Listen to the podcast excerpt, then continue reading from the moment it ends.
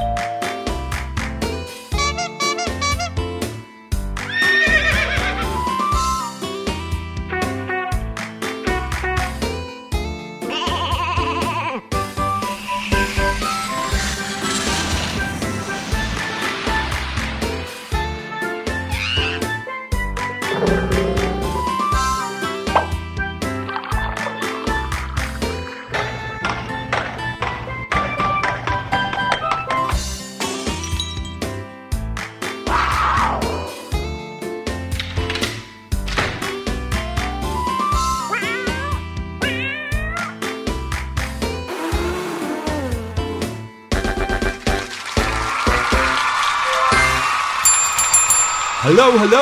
มาแล้วค่ะมาแล้วสวัสดีครับ สวัสดีค่ะต้อนรับทุกๆคนเข้าสู่รายการ เสียงสนุกค่ะกับหนึ่งชั่วโมงเต็มที่เราจะมาฟังข่าวสารดีอืมๆความรู้ว้าวอืมๆแล้วก็ความรู้แบบชิว กับพี่หลุยแล้วก็พี่แนนนะครับ และก็แน่นอนอีกคนหนึ่งพี่ลูกเจี๊ยบอืมซึ่งจะรอน้องๆอยู่ในช่วงๆรู้หรือไม่ครับะใช่แล้ว ช่วงนี้นะครับจากที่เราเนี่ยอยู่ที่บ้านแล้วก็เรียนที่บ้านเรียนออนไลน์กันบ้าง เป็นบางวันค่ะอย่างที่เรารู้กันดีว่าบางโรงเรียนเขาก็สลับกันเป็นสัปดาห์อืมใช่ไหมบางโรงเรียนก็วันสลับวันเลยแล้ว แต่ว่าจะเลือกกันแบบไหน แต่ก็มีบางโรงเรียนที่จะเริ่มให้น้องๆเนี่ยกลับไปเรียนกันแบบเต็มอัตราแล้วอืมจันทร์ถึงศุกร์นะครับแล้วเสาร์อาทิตย์ก็พักอยู่บ้าน ใช่ พี่แนนว่าน้องๆจะเรียนพิเศษวันเสาร์อาทิตย์กันเยอะไหมก็น่าจะเยอะนะคะ พี่หลุย พี่แนนก็ยังเห็นว่า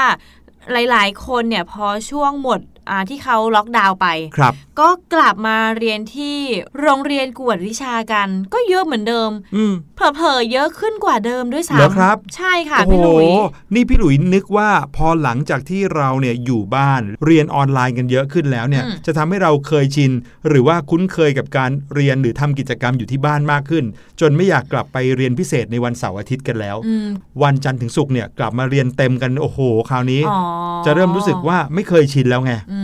แต่พี่แนนคิดว่ากลับกันค่ะพี่หลุยพอน้องๆอยู่บ้านนานๆปุ๊บรู้สึกเบื่ออมอยากจะออกมาหากิจกรรมอะไรทครับำซะมากกว่าค่ะ ในโรงเรียนกวดวิชาหรือว่าโรงเรียนสอนพิเศษ อย่างเช่น สอนร้องเพลง สอนเปียโน สอนกีตาร์อะไรอย่างเงี้ยเขามีเกี่ยวกับเรื่องของมาตรการ new normal หรือว่าอะไรที่จะทำให้เรา ลดการแพร่เชื้อกันบ้างไหมครับอืมก็เป็นพื้นฐานค่ะพี่หลุยเข้ามาตรวจวัดอุณหภูมิร่างกายของเรา เสร็จแล้วก็มีการลงทะเบียนด้วยอืมไทยชนะของครับบ้านเรานะคะ แล้วก็เสร็จแล้วก็ล้างมือปกติค่ะ แน่นอนว่าต้องใส่หน้ากากอนามัยครับส่วนคุณครูก็จะใส่เฟสชิลอีกมอีกชิ้นหนึ่งด้วยค่ะ ใส่ทั้งหน้ากากอนามัยใส่ทั้งเฟสชิลเลย ใช่แล้ว เพื่อให้ลดการแพร่กระจายนะ ใช่ค่ะอย่างที่บอกครับ พอเรื่องราวของโควิด -19 ระบาดในประเทศไทยและทั่วโลกเนี่ยนะครับ สิ่งที่ผู้คนส่วนใหญ่กลัวกัน หรือว่าพูดง่าย ๆ ว่าเป็นสิ่งที่ทางการเนี่ยเขาเน้นให้พวกเราดูแลรับผิดชอบกันให้มากที่สุดเลยเนี่ยก็คือเรื่องป้องกันที่จะไม่ให้ของเหลว หรือว่าอะไรก็ตามแต่ที่จะออกจากร่างกายเราเนี่ยแพร่กระจายไปในอากาศ แล้วก็ช่องทางหนึ่งที่ทำให้ของเหลวจากร่างกายออกจากตัวเราเนี่ย ไปมากที่สุดก็คือการพูดใช่เพราะเวลาเราพูดเราจามเราไอ หรือการแม้แต่การหายใจเนี่ยมันก็ทำให้มีละอองน้ำเล็ก ๆ เป็นฝอยกระจายไปในอากาศ ใช่ค่ะนะครับแล้วสิ่งนี้แหละที่ทำให้เกิดการแพร่เชื้อระบาดหรือติดต่อกันนะครับอืมก็เลยทำให้การใช้เฟสชิลการใช้หน้ากากอนามัยจึงยังเป็นสิ่งสำคัญอยู่สำคัญมาก ๆ เลยนะคะ ครับผมในแต่ละบ้านก็คงจะมีหลากหลายวิธีกัน แต่สิ่งที่อยากจะเอามาเล่าในวันนี้เนี่ยเป็นเรื่องของ มาตรการที่ยังคง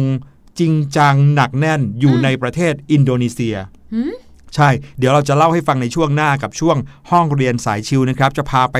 เจอกับวิธีการที่เขาใช้ในการป้องกันการระบาดนะครับในประเทศอินโดนีเซีย ในโรงเรียนอนุบาลของประเทศอินโดนีเซีย ซึ่งต้องบอกว่าเขายังคง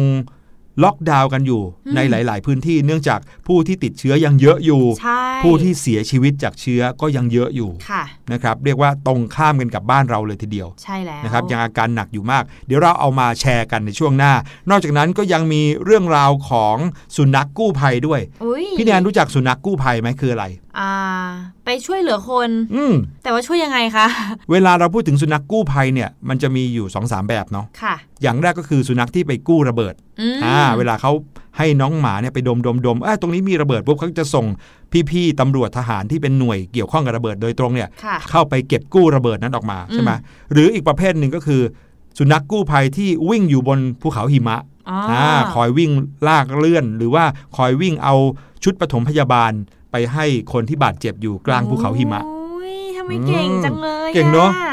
ครับผมแล้วก็เจ้าหมาที่เป็นหมากู้ภัยอยู่บนภูเขาหิมะเนี่ยก็มักจะเป็นหมาตัวใหญ่ ๆ ที่คนรู้จักกันก็คือเซนต์เบอร์นาร์ดอย่างเงี้ยอุ้ยน่ารักเนาะตัวใหญ่มากแล้วก็ขนยาวปกปุยน่ารักเลยทีเดียวค่ะนะครับ วันนี้จะพูดถึงเจ้าสุนัขกู้ภัยตัวหนึ่ง ซึ่งตอนนี้ต้องกลายเป็นสุนัขที่ถูกกู้ภัยแทน จะเป็นยังไงเดี๋ยวเราติดตามกันในช่วงหน้ากับ What's Going On นะครับ ตอนนี้ไปฟังเพลงกันก่อนครับ ค่ะ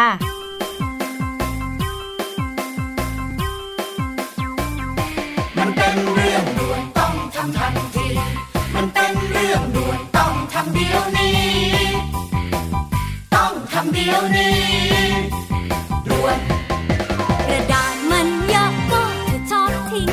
วดแก้วมันเยอะ ก็ถือชอบใช้ โลหะก็เยอะ พลาสติกก็แย่แย่แน่แน่บอกว่าแย่แน่แน่แย่แน่แน่ฉันบอกว่าแย่แน่แน่ถ้าเราไม่แย่ก่อนทิ้งทุกสิ่ง จะเป็นขยะกองโต แยกแยกแยกแยกก่อนทิ้งมีหลายสิ่งที่ยังดี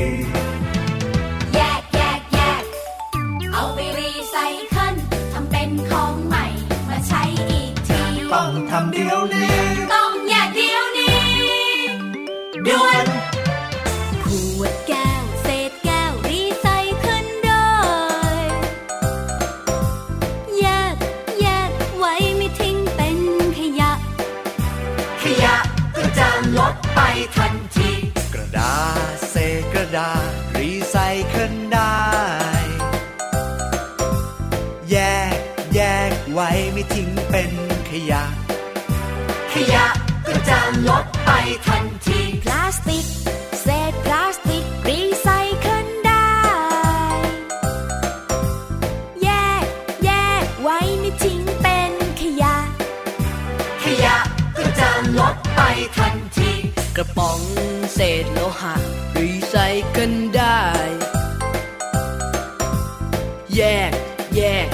ไม่ทิ้งเป็นขยะ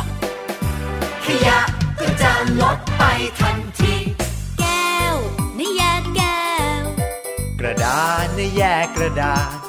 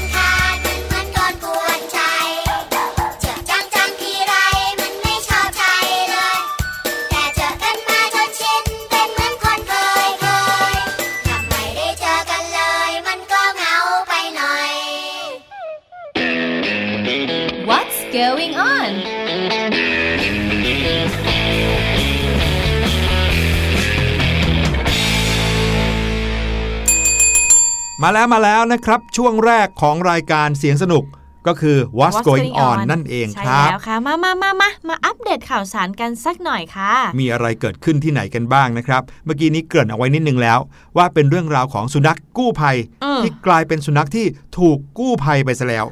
นะครับถ้ากำลังน้องงงเนาะๆนึกภาพของสุนัขอย่างเซนต์เบอร์นาร์ดนะครับค่ะ ใครที่เคยเห็นภาพนะครับหรือถ้าเกิดว่าน้องๆไป search ตอนนี้เลยใน Google นะครับอืมคำว่าเซนต์เบอร์นาร์ดน้องๆ ก็จะเห็นภาพของสุนัขที่ตัวใหญ่มากโอ้ลำพังแค่เขายืนสี่ขาเนี่ยก็ตัวสูงเท่ากับเด็กตัวเล็ก ๆ คนหนึ่งแล้วนะค่ะแล้วก็จะมีขนที่ปกปุยหน้าตาใจดีมากเลย หูอืมตกสองข้าง ส่วนใหญ่แล้วก็จะมีดวงตาแล้วก็ใบหน้า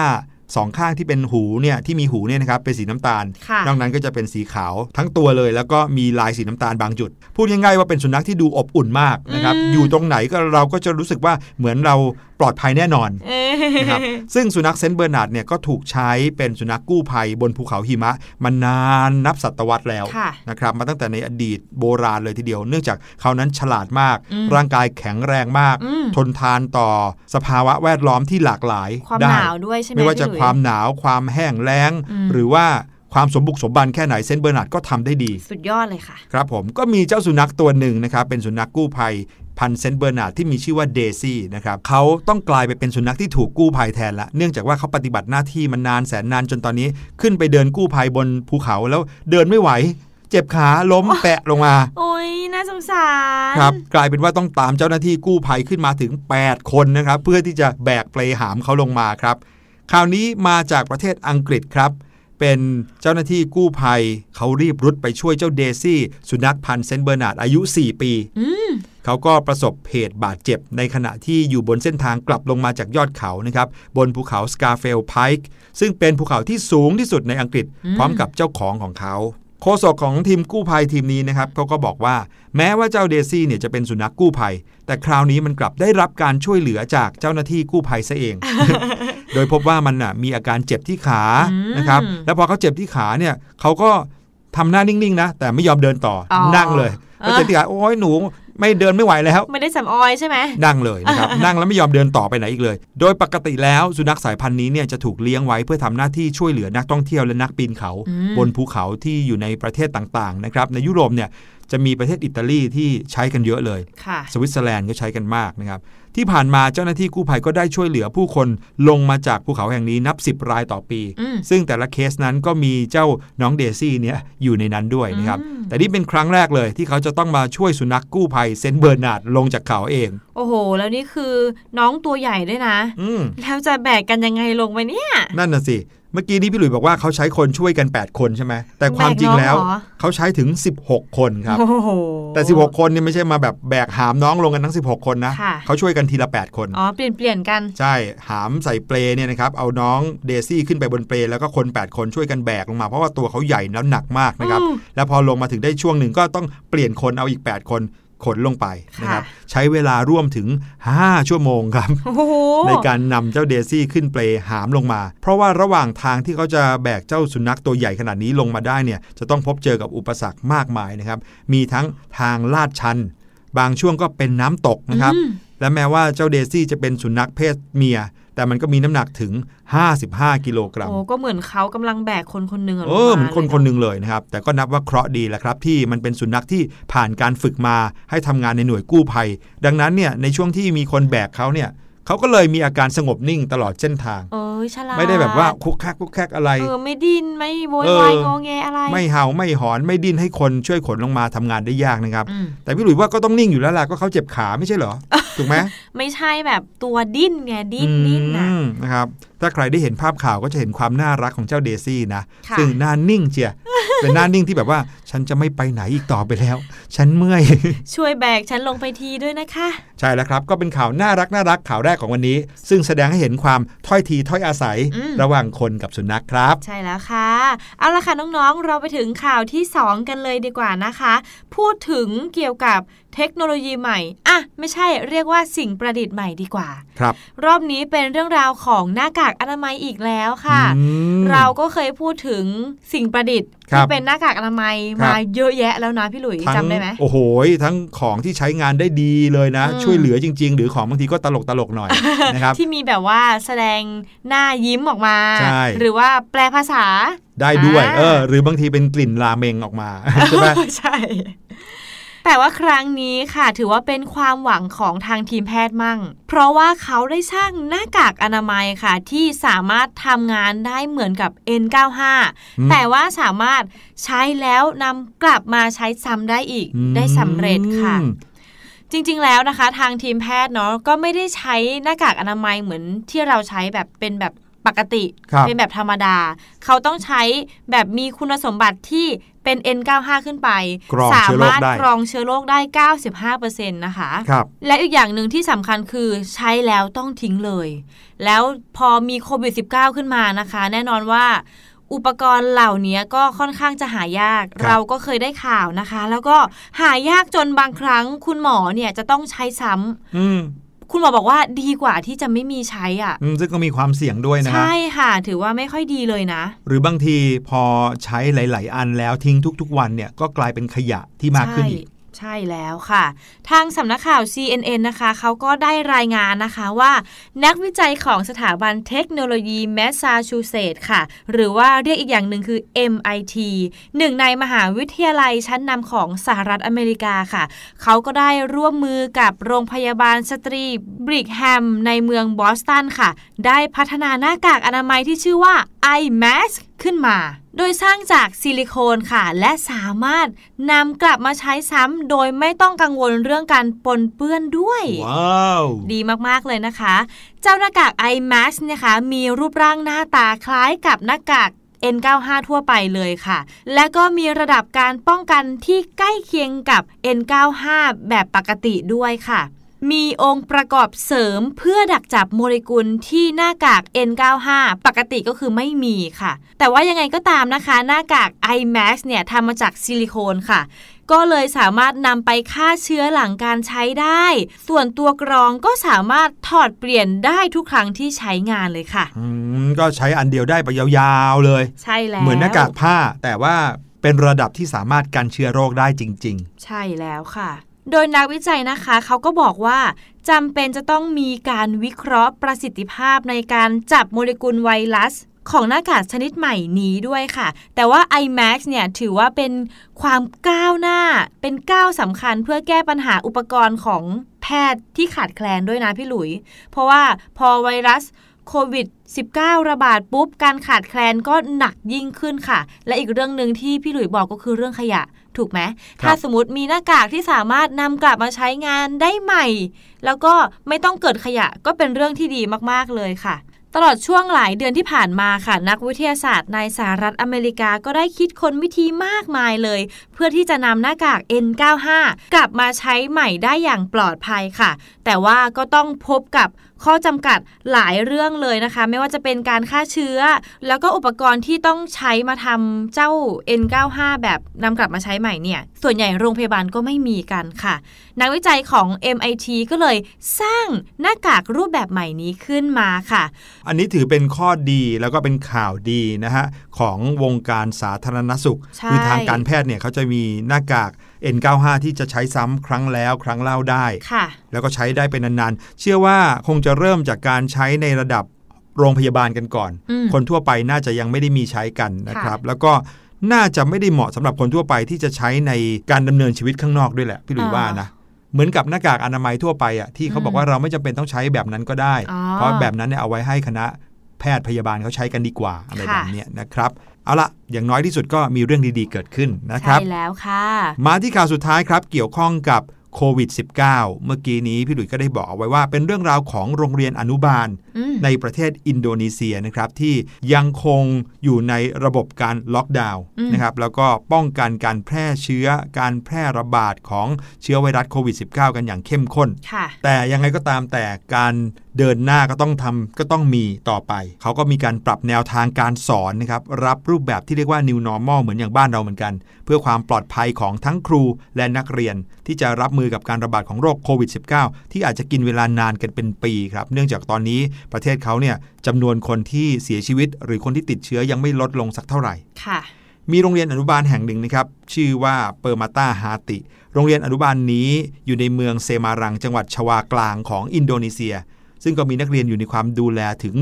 135 คนครับอืมต้องมีการปรับแนวทางการเรียนการสอนใหม่ โดยให้นักเรียนที่มาเรียนเนี่ยมาโรงเรียนได้เพียงแค่ 6 คนตอนหนึ่งห้องเรียนโอ้โหน้อยมากเลยโอ้ลองนึกภาพสิครับ ถ้าปกติมีอยู่ 30 คนอย่างเงี้ยค่ะ เหลือหนึ่งใน5เลยนะ ก็คือมาวันละหกคน ใช่ อาทิตย์หนึ่งก็ได้แค่มาวันละครั้งเองอะใช่นะครับ ก็เพื่อที่จะเฉลี่ยให้เด็กๆ ทั้งหมด สามารถมาเข้าชั้นเรียนได้เฉลี่ย1ครั้งในทุก ๆ 2 สัปดาห์ ค่ะ นะ แสดงว่าห้องหนึ่งเขามีกันประมาณสัก 60 คนนะพี่หลุยว่า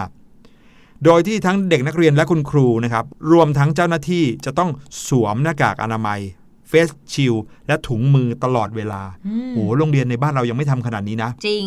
รวมทั้งมีการตรวจวัดอุณหภูมิทุกครั้งที่เข้ามาภายในโรงเรียน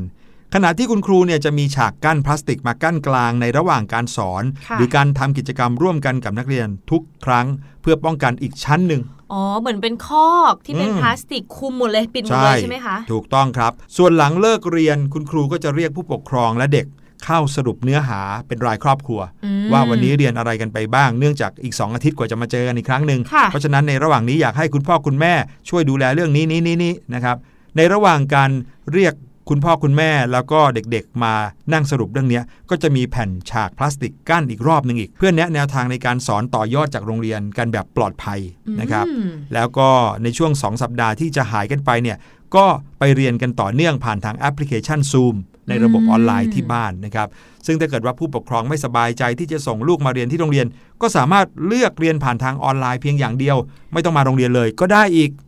อืมจริง ๆ แล้วเหมือนแค่มาโรงเรียนเพื่อมาคุยกับคุณครูเฉยๆเนาะใช่ครับ อีกอย่างหนึ่งบรรยากาศของการมาโรงเรียนก็อาจจะทำให้เด็กเนี่ยกระตือรือร้นได้เหมือนอย่างอืมพวกเราเนาะอยู่บ้านก็อาจจะเบื่อใช่อยากไปโรงเรียนมากกว่า หลานพี่หลุยเนี่ยเป็นคนหนึ่งเลยนะ ที่อยากไปโรงเรียนมากค่ะเพราะว่าอยู่บ้านน่าเบื่อแล้วไม่มีอะไรทำแล้ว นอกจากนี้นะครับทางโรงเรียนยังส่งคุณครูไปเยี่ยมบ้านของเด็กๆ เป็นครั้งคราวครับอืมพร้อมกับพกฉากกั้นพลาสติกแบบพกพาไปเองด้วยโอ้เรียกว่าพอคุณครูไปกดกริ่งหน้าบ้านปุ๊บเอาฉากกั้นวางปึ้ตึ้งงเลย เป็นไงบ้างเด็กๆบายบายกันหลังฉากกั้นสุดยอดก็ช่วยดูแลการเรียนการสอนแบบ social distancing ค่ะให้เป็นไปอย่างเรียบร้อยนะครับดีมากๆโดยหลังจากที่มีการใช้แนวทางนี้แล้วเนี่ยก็ได้รับเสียงตอบรับที่ดีจากผู้ปกครองอืมเพราะผู้ปกครองมองเห็นว่าโรงเรียนเนี้ยเขา ให้ความสำคัญเกี่ยวกับเรื่องของการป้องกันการแพร่กระจายของเชื้ออย่างจริงจังค่ะนะครับ โรงเรียนส่วนใหญ่ในอินโดนีเซียเนี่ยยังไม่ได้เปิดการเรียนการสอนแบบเต็มรูปแบบนะฮะอย่างที่บอกไปเมื่อกี้ว่า โรงเรียนเนี่ยเขากังวลมากๆ ว่าเด็กๆจะสามารถติดเชื้อได้หรืออะไรอย่างนี้ ยกเว้นในกรณีที่โรงเรียนเนี่ยอยู่ในพื้นที่ที่เป็นกรีนโซน อ๋ออาก็คืมัอนจะมีมีการ green แพร่ zone ระบาดการติดเชื้อเล็กน้อย น้อยหรือแทบไม่มีเลยค่ะนะครับ โดยจังหวัดชวากลางเนี่ยเป็นพื้นที่ที่พบผู้ติดเชื้อสูงสุดเป็นอันดับ 4 ของประเทศครับอืมก็เลยทำให้ยังคงต้องมีมาตรการที่เข้มข้นกันอยู่ โดยเฉพาะค่ะในเมืองเซมารังที่เป็นที่ตั้งของโรงเรียนแห่งนี้นะครับค่ะมีรายงานผู้เสียชีวิตแล้วอย่างน้อยถึง 287 ศพครับโอ้โหเยอะนะเยอะมครับเฉพาะในเมืองเดียวเนี่ย ในขณะที่ทั่วประเทศมีรายงานพบผู้ติดเชื้อโควิด -19 แล้วถึง 98,000 กว่าราย เกือบค่ะแสนแล้วนะครับอืมแล้วก็เสียชีวิตไปแล้วกว่าเกือบเกือบ5,000 คนโอ้โหซึ่งก็นับว่าสูงที่สุดในพื้นที่เอเชียตะวันออกเลยทีเดียวละครับอื้อหือเยอะมากจริง ๆ ค่ะอินโดอืมต้องเอาใจช่วยเขานะเนาะคะ เป็นกำลังใจให้ประเทศเพื่อนบ้านแล้วก็อย่าใช่ลืมนะครับ ถ้าเราไม่อยากให้สถานการณ์นี้เกิดขึ้นกับ ประเทศของเราค่ะเราก็ต้องการอย่าตกนะใช่ยังอย่าคงให้จะต้องมีแบบรอบสองมาอีกอืมเพราะถ้าเริ่มมีขึ้นมาคนหนึ่งเนี่ยโอ้โห จะมีอะไรวุ่นวายเกิดขึ้นอีกเพียบไปหมดเลยใช่แล้วเป็นกำค่ะลังใจให้กับทุกคนทุกบ้านด้วยนะครับ เดี๋ยวเราไปฟังเพลงกันก่อนค่ะฟังเพลงทางรายการเสียงสนุกเนี่ยรับรองไม่มีติดเชื้อ แล้วก็กลับมาช่วงหน้ากับพี่ลูกเจี๊ยบในช่วงรู้หรือไม่ครับ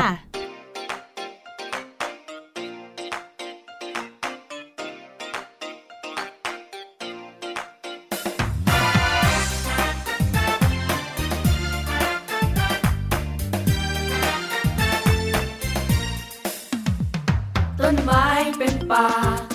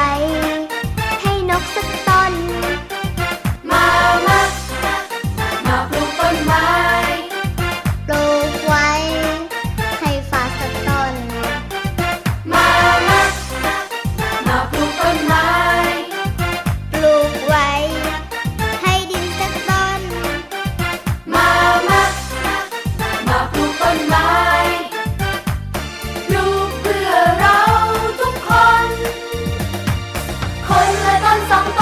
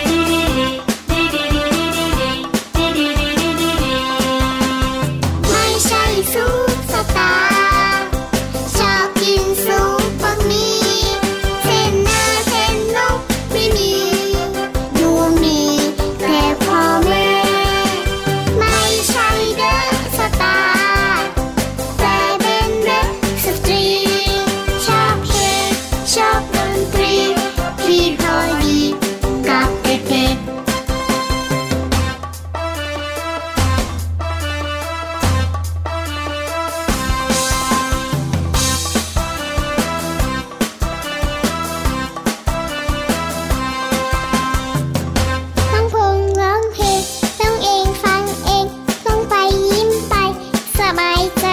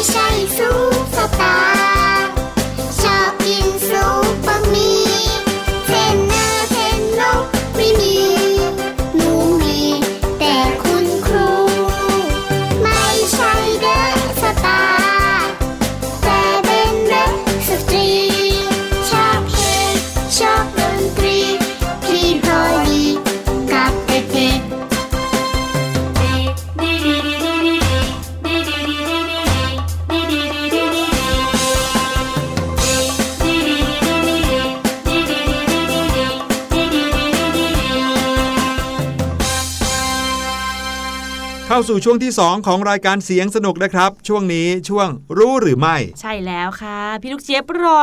น้องๆ พี่อืมแนนพี่หลุย อยากครับจะมาเล่าเรื่องราวว้าวๆให้เราฟังแล้วแหละใช่วันนี้พี่ลูกเจี๊ยบพาน้องๆไปนวดหน้าเฮ้ยโอ้โหสบายเลยพี่แนนชอบนวดหน้านะ อืมการนวดหน้าเนี่ยก็จะทำให้เรารู้สึกผ่อนคลายใช่ไหมใช่ค่ะเออแต่พี่แนนจะรู้สึกยังไงถ้าถูกนวดหน้าด้วยฝ่าเท้า ฮะเฮ้ยเดี๋ยว จะเป็นไปได้ยังไงโอ้ยไม่เอาว่ะไม่เอามือสิ เหมือนจะถูกประทุษร้ายมากกว่านะอะจริงเออค่ะ ใครเขาจะนวดหน้าด้วยฝ่าเท้าได้ แต่พี่ลูกเจี๊ยบบอกว่ามีจริง วันนี้นะครับจะมาเล่าให้ฟังด้วยว่า คนที่บุกเบิกการนวดหน้าด้วยฝ่าเท้านั้นคือใครอุ้ยเอ๊ะจะเรียกว่าเป็นคนดีหรือเปล่า ตัวอะไรเหรอนั่นคะน่ะสิไปฟังพี่ลูกเจี๊ยบดีกว่านะครับ ในช่วงรู้หรือไม่ครับ รู้หรือไม่กับพี่ลูกเจี๊ยบ สวัสดีค่ะ ต้อนรับทุกคนเข้าสู่ช่วงรู้หรือไม่กับพี่ลูกเจี๊ยบนะคะ วันนี้พี่ลูกเจี๊ยบอยากจะชวนทุกคนมารู้จักกับหนึ่งในสัตว์ที่พี่ลูกเจี๊ยบเนี่ยชอบมากๆเลยแหละค่ะ นั่นก็คือตัวนาคค่ะเวลาที่พี่ลูกเจี๊ยบเห็นในวิดีโอคลิปเนี่ยนะคะ เขาเนี่ยชอบนอนลอยตุ๊บป่องนะ นอนหงายเอาพุงโชว์ฟ้าค่ะ แล้วบางทีเนี่ยเขาเนี่ยก็จะกอดลูกของเขาเอาไว้ด้วย เรียกว่าเป็นสัตว์ที่น่ารักมากๆเลยแหละค่ะ แต่น้องๆรู้หรือไม่คะว่าเจ้าน้องนาคเนี่ยนะก็เป็นผู้บุกเบิกการนวดหน้าด้วยฝ่าเท้าด้วยแหละค่ะ นาคเนี่ยเป็นสัตว์หน้าตาน่ารักมุ้งมิ้งเนาะมองแล้วก็คล้ายๆ กับเจ้าแมวน้ำค่ะ นิสัยของตัวนาคเนี่ยค่อนข้างจะขี้เล่นค่ะ แล้วก็ออกแนวกวนโอยกันสักหน่อยค่ะ หลายๆ ครั้งนะคะที่เราได้เห็นคลิปที่น่ารักสร้างรอยยิ้มให้กับพวกเราค่ะ แต่คนส่วนใหญ่ก็ยังไม่ค่อยรู้จักตัวนาคดีสักเท่าไหร่ค่ะ อย่างเช่นนะคะเราเนี่ยอาจจะเคยเห็นภาพนาคทะเลเนี่ยชอบเอามือเนี่ยลูบหน้าหรือว่าปิดปากปิดตาเอามือถูๆกันอยู่เรื่อยๆเลย ก็ไม่รู้ว่าน้องอาบน้ำหรือว่าทำอะไรนะคะ แต่วันนี้พี่ลูกเจี๊ยบมีคำตอบค่ะที่เราเห็นนาคทะเลเนี่ยนะคะ ชอบใช้ฝ่าเท้าเนี่ยลูบหน้าไปมา นั่นก็เป็นเพราะว่าพวกมันเนี่ยนะคะ มีต่อมน้ำมันอยู่ที่แก้มค่ะ พวกมันก็เลยต้องถูหน้าไปมาค่ะ เพื่อขับน้ำมันค่ะ แล้วก็ใช้อุ้งเท้าที่ติดน้ำมันบนหน้ามาแล้วค่ะทาทาถูถูๆให้ทั่วร่างกาย เพื่อที่จะเคลือบเส้นขนก่อนที่จะลงทะเลค่ะ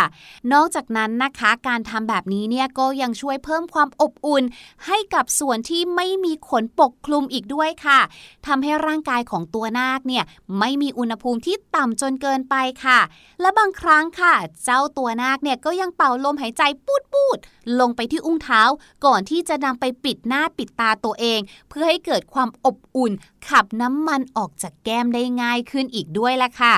นอกจากนั้นนะคะ น้องๆรู้หรือไม่คะว่าถ้าน้องๆอยากจะเจอตัวนาคเนี่ยนะคะ น้องๆสามารถพบเจอเขาได้เนี่ยหลายที่มากเลย ยกเว้น 2 ทวีปเท่านั้นนั่นก็คือทวีปแอนตาร์กติกาและทวีปออสเตรเลียค่ะ เพราะว่าปกติแล้วตัวนาคเนี่ยมักจะอยู่ในเขตที่มีสภาพอากาศอบอุ่น หรือว่าพื้นที่ชุ่มน้ำนั่นเองค่ะ และแน่นอนค่ะ เรื่องความฉลาดก็ต้องยกให้ตัวนาคค่ะ เพราะว่าตัวนาคเนี่ยนะคะสามารถที่จะเอาชีวิตรอดได้เองตามวิถีแบบธรรมชาติ เช่นตัวนาคค่ะเขาเนี่ยหาวิธีการกินหอยได้อย่างฉลาดมากๆเลย ด้วยการเอาหินค่ะ มากระทาะเปลือกหอยให้แตกแล้วก็กินเนื้อหอยข้างในค่ะ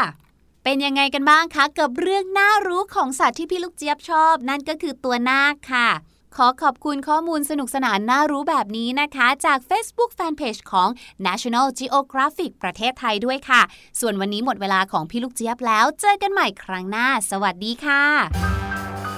รู้หรือไม่กับพี่ลูกเจี๊ยบ หุยเจ้าตัวนาคนั่นเอง น่ารักจังเลย พี่หลุยพี่นันเคยดูคลิปน้องๆน่าจะเคยเห็นนะที่เป็นแบบเจ้าตัวนาคนอน นอนเออหงายนอนหงายะบนใน้ำแล้วก็เอามือนวดตุ้งตุ้งตุ้งเออตรงแก้มอะเว้ยจริงๆ แล้วถึงแม้จะบอกว่าเป็นฝ่าเท้าแต่ก็เหมือนมือคนน่ะนะใช่เพราะว่ามันเป็ก็นคือมือ อะเป็นขาหน้าเขาไง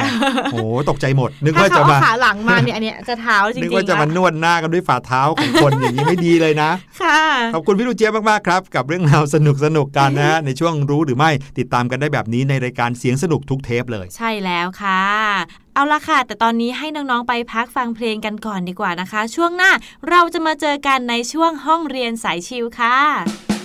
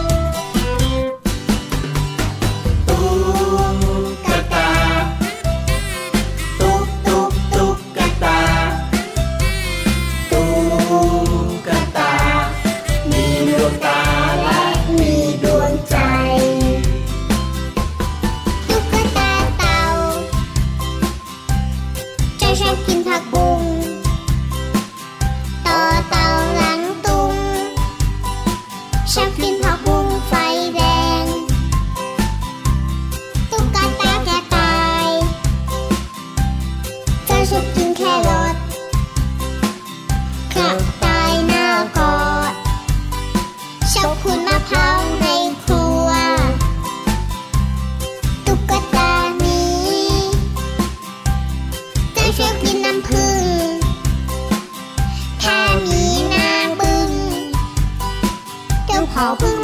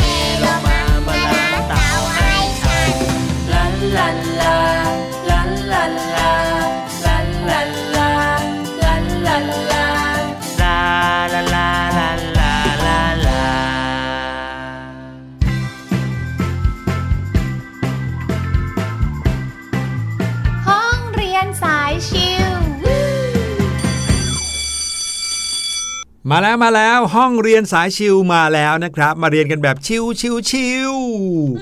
อันนี้คือไม่ใช่ชิวชิวนะ คือไม่ได้ไล่ไปไหนพี่ลุยทำไมครับเลอะไปหมดเลยอะกางเกงพี่แนนอะเพี่แนนไปทำอะไรมาครับ เปียกมาลอกมาแลกเลยที่เท้าน่ะ ก็เมื่อกี้ฝนตกอะค่ะ แล้วพี่แนนก็เผลอไปเหยียบเหมือนเป็นแอ่งน้ำอะอ๋อมีโคลนด้วยเลอะไปหมดอ๋เลอยอยู่ริมฟุตบาทเขามีแบบพื้นที่มันเป็นแอ่งๆใช่ไหมใช่เอาแล้วไปเหยียบได้ยังไงครับ เดินไม่ดูตาม้าตาเรือเลย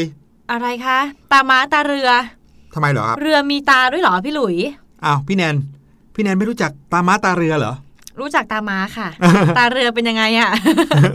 พี่แนน พี่หลุยไม่ได้หมายถึงม้าหรือว่าเรือจริง ๆ ครับ อืม คำว่าไม่ดูตาม้าตาเรือเนี่ย เป็นคำสุภาษิตคำพังเพย อ๋อ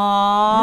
มจะบอกว่าพี่แนนเนี่ย ไม่ระมัดระวังไม่รอบคอบอืมไม่ดูให้ดีๆ อย่างนี้เหรอ ใช่แล้วครับอืมวันนี้จะชวนน้องๆ มาเข้าห้องเรียนสายชิวกันด้วยเรื่องราวของสุภาษิตคำพังเพยกันนะนะครับ เมื่อกี้นี้ที่พี่หลุยพูดว่าไม่ดูตาม้าตาเรือ กับพี่แนนเนี่ยไม่ได้หมายความว่าม้ามีตา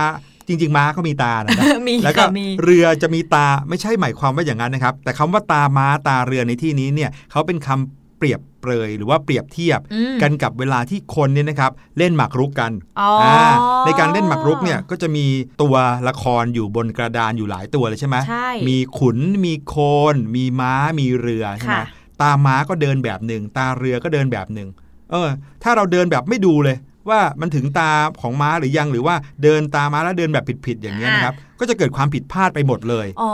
อมคนที่เล่นด้วยก็อาจจะรู้สึกงงๆได้ เขาก็เลยเอามาเปรียบเทียบว่าการทำอะไรแบบไม่รอบคอบไม่ดูให้ดีเนี่ย ก็เปรียบเทียบได้กับการไม่ดูตาม้าตาเรืออืมนึ กว่าตามาฮี้กับกอบเออกับตาเรือที่อยู่ในทะเลซะอีก ไม่ใช่อย่างนั้นครับคำสุภาษิตนะครับก็คือคำในภาษาไทยที่ใช้ในการสื่อสารแบบเชิงเปรียบเทียบอืมหรือว่าเรียกว่าอุปมาอุปไมยค่ะนะครับก็คือการเปรียบเทียบกันเนี่ยมีความหมายในการตักเตือน หรือว่าสั่งสอนกันในทางบวกนะครับเป็นแง่คิดอะนะครับอืมหรือก็เป็นคำที่มีความหมายที่ดี คำสุภาษิตเนี่ยมักจะแต่งให้คล้องจองฟังแล้วระรื่นหูเพื่อให้จดจำได้ง่าย อย่างพี่หลุยเนี่ยจำคำสุภาษิตคำพังเพยได้เยอะเลยนะอืมไม่ใช่ว่าเก่งนะ แต่เป็นเพราะว่าเขาคล้องจองกัน ก็คือคิดมาแล้วให้เราเนี่ยจำง่าย ใช่แล้วครับคำสุภาษิตเนี่ยมักจะมาในรูปแบบของสำนวนโวหารหรือคำพังเพยคำว่าสำนวนก็คืออะไรที่เป็นคำที่คล้องจองกันค่ะฟังดูแล้วฟังง่ายอืมแล้วก็ไม่ใช่คำที่คนพูดโดยทั่วไปกันโดยปกตินะครับค่ะ ฟังแล้วบางครั้งเนี่ยมักจะไม่ค่อยจะรู้ความหมายในทันทีนะแต่ว่าต้องเอาไปเปรียบเทียบกับเหตุการณ์ หรือเปรียบเทียบกับเรื่องราวอื่นๆซะก่อนถึงจะรู้ว่าอ๋อหมายความว่าอย่างนี้นี่เองนะครับอืมคำสุภาษิตเนี่ยแบ่งเป็นสองแบบค่ะก็คือคำสุภาษิตที่ฟังแล้วเข้าใจได้ทันที โดยที่ไม่ต้องแปลความหมายให้เข้ากับสถานการณ์อะไรเลยค่ะเช่นคำว่า ทำดีได้ดีทำชั่วได้ชั่ว อ๋อ อันนี้ก็รู้เลยเป็นไงว่าถ้าเราทำดีก็ต้องได้ดีแน่นอนอืมเมื่อไหร่ที่เราทำชั่ว หรือทำไม่ดี ก็ต้องได้สิ่งที่ไม่ดีกลับมากลับแน่นมาอน ครับค่ะผม นี่ก็คือคำสุภาษิตแบบที่ฟังปุ๊บรู้ปั๊บนะครับ กับอีกประเภทหนึ่งก็คือคำสุภาษิตที่ฟังแล้วยังไม่เข้าใจความหมายในทันทีค่ะต้องมีการแปลความหมายของมันให้เข้ากับสถานการณ์ต่างๆ ก่อนอ่าถึงจะทราบถึงความหมายแนวสอนของคำสุภาษิตนั้นอะเหมือนไม่ดูตาม้าตาเรือแบบที่พี่หลุยใช่บอกพี่แนนเมื่อกี้ใช่ไหมๆใช่ครับ เอาละค่ะเดี๋ยววันนี้พี่แนนพี่หลุยลองเอาคำสุภาษิตคำพังเพยมาฝากน้องๆ แล้วก็อธิบายให้น้องๆฟังสักนิดอืมหน่อยดีไหมคะนิดหนึ่งแล้วกัน จริง ๆ แล้วมีเยอะมากเลยนะใช่มีเป็นร้อยๆประโยคร้อยๆวลี หรือว่ามีเป็นคำๆก็มากมายนะครับค่ะคำสุภาษิตอันแรกค่ะที่อยากจะเอามาแบ่งปันกันในวันนี้นะครับ กระต่ายตื่นตูมอืมกระต่ายตื่นตูมแปลว่าอะไร ตื่นตูมหรือว่า ตื่นแล้ว มีอะไรตูมเป็นดอกไม้ตูมหรือเปล่านะแสคดรับงว่าอันนี้เป็นคำสุภาษิตที่ไม่รู้ความหมายต้องมาอืมแปลอีกทีหนึ่งใช่ไหมพี่หลุย ใช่ครับ กระต่ายตื่นตูม หมายถึงการตื่นตกใจง่าย ยังไม่ทันหาสาเหตุให้ชัดเจนซะก่อนแล้วก็โวยวายอืมเออจริงๆ แล้วเรื่องนี้มีนิทานเหมือนกันนะค่ะนิทานอีสปก็เคยเล่าเรื่องนี้ว่า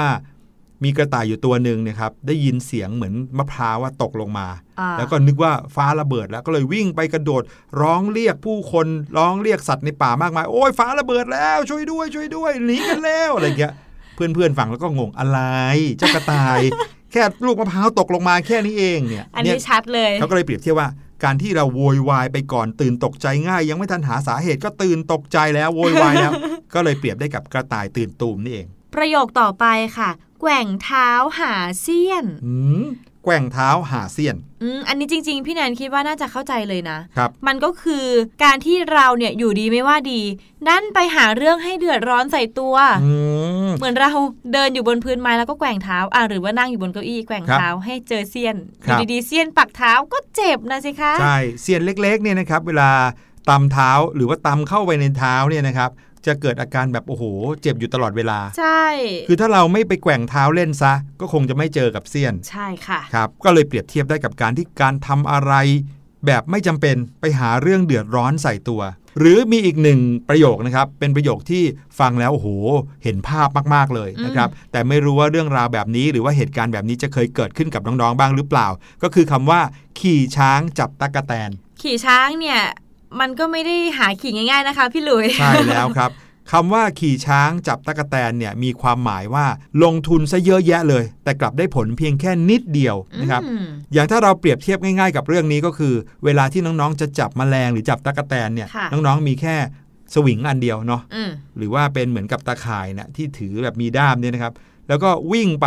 ในทุ่งที่มีตะกะแตนแล้วก็ค่ะคว้าไปเรื่อยๆนะครับเราก็จะเจอตะกะแตนจับได้เหมือนกัน ใช่ เรียกว่าไม่จำเป็นต้องขึ้นไปขี่บนหลังช้างเออแล้วถึงจะต้องไปคว้าตะกแตนได้อืมการขี่บนหลังช้างก็เหมือนการทำอะไรที่สิ้นเปลืองมากเกินไป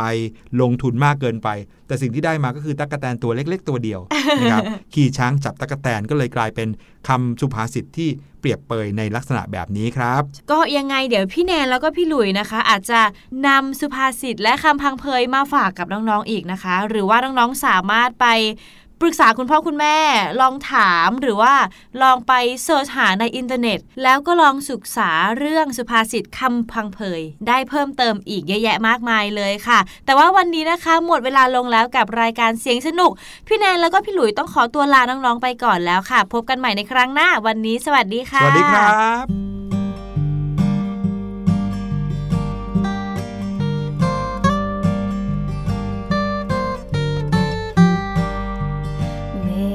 สีดำลอยต่ำลงมา บนท้องฟ้า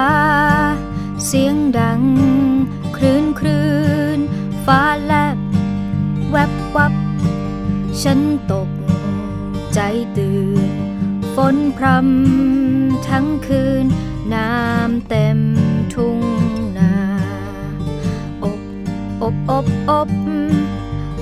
ร้องดีใจ บอกออกไป ว่าฝนจะมา เจ้าเขียดก็ร้อง เสียงดังก้องมา อึ่งอ่างร้องว่าฝนสบัดจินตนาการ สนุกกับเสียง เสริมสร้างความรู้ในรายการ